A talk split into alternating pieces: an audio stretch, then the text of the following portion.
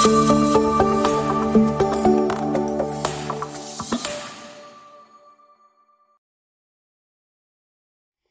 is Ken Chinn, and we're very excited to welcome you to another episode of Encounters with God.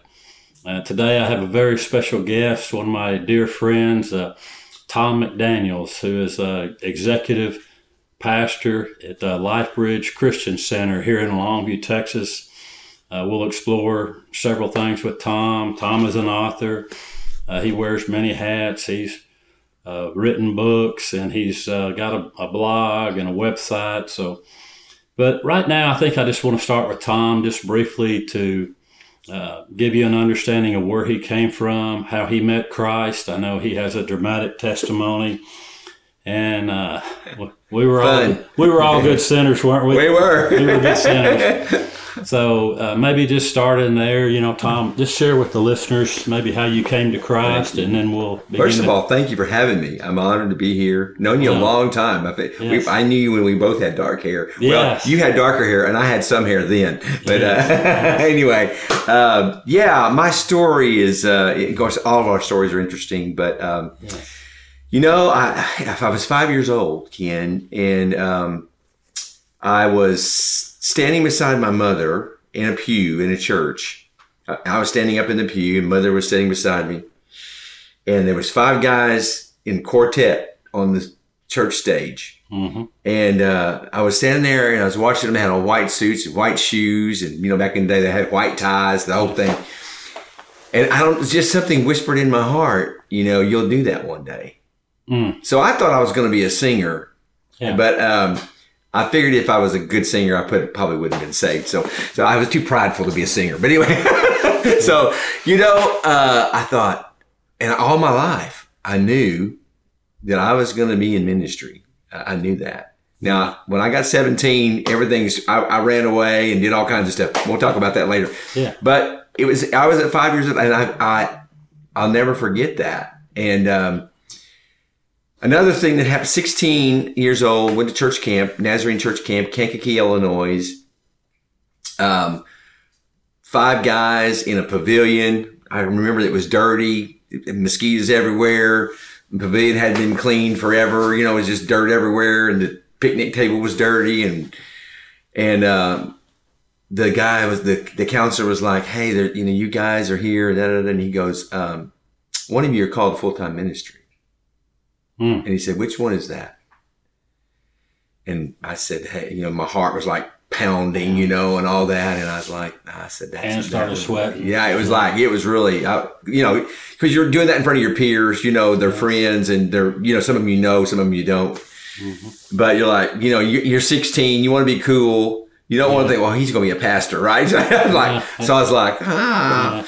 And I said, hey, that, that's me, you know. And he goes, hey, come here. We want to pray for you. And Hmm. So those two, uh, you know, I wrote a book called Defining Moments, which is this book rewritten. Grit to Grandeur is a re- rewrite of Defining Moments, and those were two of my defining moments of my hmm. life that yes that really fashioned my future. And not only that, but God designed me. I remember I was like in a third or fourth grade, and and um, I was the guy that was always after the you know the underdog, the down and out, the poorest mm-hmm. person. My dad finally told me one time. He said, "Don't bring anybody else to this house to feed." you know, because I, I, would bring all my all my kid friends. You know, even that that was in the '60s.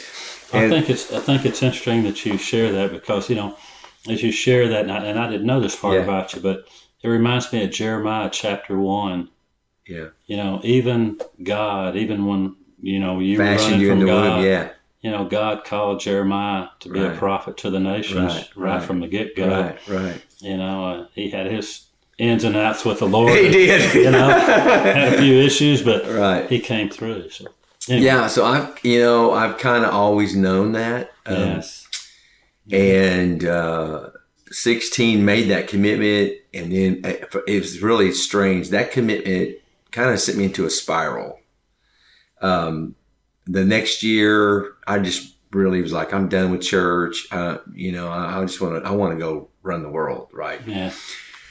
you know, that's what we did. You know, our, our, our gang did it and I did it at the same time frame you and Bo did it. And, sure. and you know, it was like, uh, so 10 years of, and you know, that started out with innocence and then it went into drugs and alcohol and sex and, you know, premarital relationships and all kinds of craziness in 10 years yes. and then eventually into IV drugs. And that's a whole other story. Yes. Uh, but, uh, and then I met Charlotte in another defining moment, and it put me back in this thing because she was a Christian and reminded me of my roots. And you know, she prodded me, took me to Malvern Baptist Church, and I met her family, and they were prodding me to.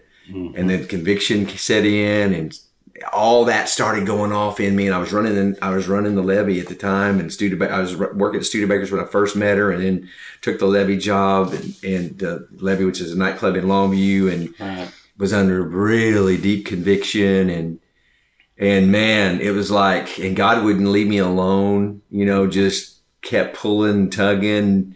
It's the hound of heaven. Uh, yeah, it's like David said, if I go to hell, you're there. You know, that's kind of where I was at. You and, can't run from that. And call. then I, I, even told him, I said, I just ask him, leave me alone. I, I want, I want to run from you. You know, all that. Which, like I always say, you just end up in Whale University, like Jonah. You know. Yeah. And uh, so finally, God just man, he just kept squeezing me to the point where, you know, I I was just coming to the end of myself and yeah, couldn't, yeah. as well as the fact I was under conviction, and and finally, the day came where God just said, "Now," you know, and mm-hmm. yeah, captured me. I call it. I got drafted by God, yeah. but actually, it happened when I was when I was a, you know a child, really. Well, that, that I think that's so. Uh, you know, we don't want people to go out and have uh, a crazy lifestyle. Or no, because they make they, can learn, make it. Yeah, you can learn from our mistakes right. that, that I've made and Tom has made. But at the same time, though, Tom, I think there is something about people who have had dramatic conversions. Sure. Yeah. I mean, it's not like you were sitting in a church pew and hearing a Sunday every Sunday after Sunday, and you know you had, uh, you know, let's say you didn't have a really right. bad background or you were running from God. Right.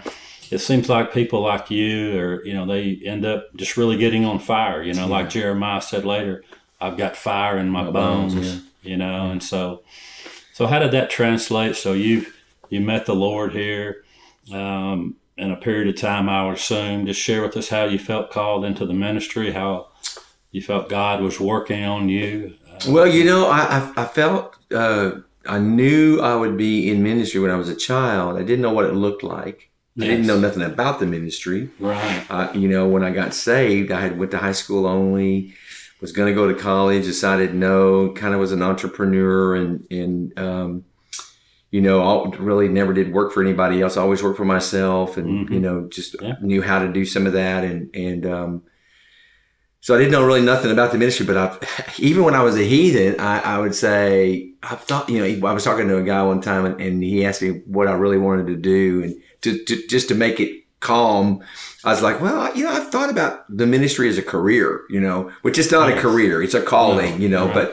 but, and, but I kind of, you know, formulated it that way for his ease and comfort. And, but inside of my heart, I was like, this is what I'm supposed to do. Yeah. And then Charlotte, you know, came in the scene, and I was working at Studebakers when I first met her. So we were we were actually drinking pretty heavily one night, and I was sitting in the studio in the Studebakers at the in the sushi in the shoe shine stand. We had a shoe shine stand yes. there, and I was sitting there, and uh, she said, she said, "Tell me something you never told anybody." And I was like, man, I mean, it was like one of those another moments where I'm like, and I, a, two or three times in my life, I had told like some of my close drug friends yeah. that I was supposed to preach. Mm-hmm. Well, they'd be like, "You stupid, you know, you ain't, you're just a, you know, yeah. that ain't gonna happen. You're the worst right. druggie we know, you know, all that. You, you you stay up and shoot up when everybody's asleep and all this." And I was like, "Hey, listen, you know, I'm just sharing, you know." Mm-hmm. Well, uh, so I tell Charlotte. So we're there. I said, "Well, I'll tell you something." I said, "I'm supposed to be a preacher." she started crying, just just started bawling, and I was like, "Whoa, that's a little dramatic," you know. I mean, yeah. she just started weeping, and uh, she said, "I'm supposed to be married to a preacher." We weren't even, we were just dating, yes. right? Wow.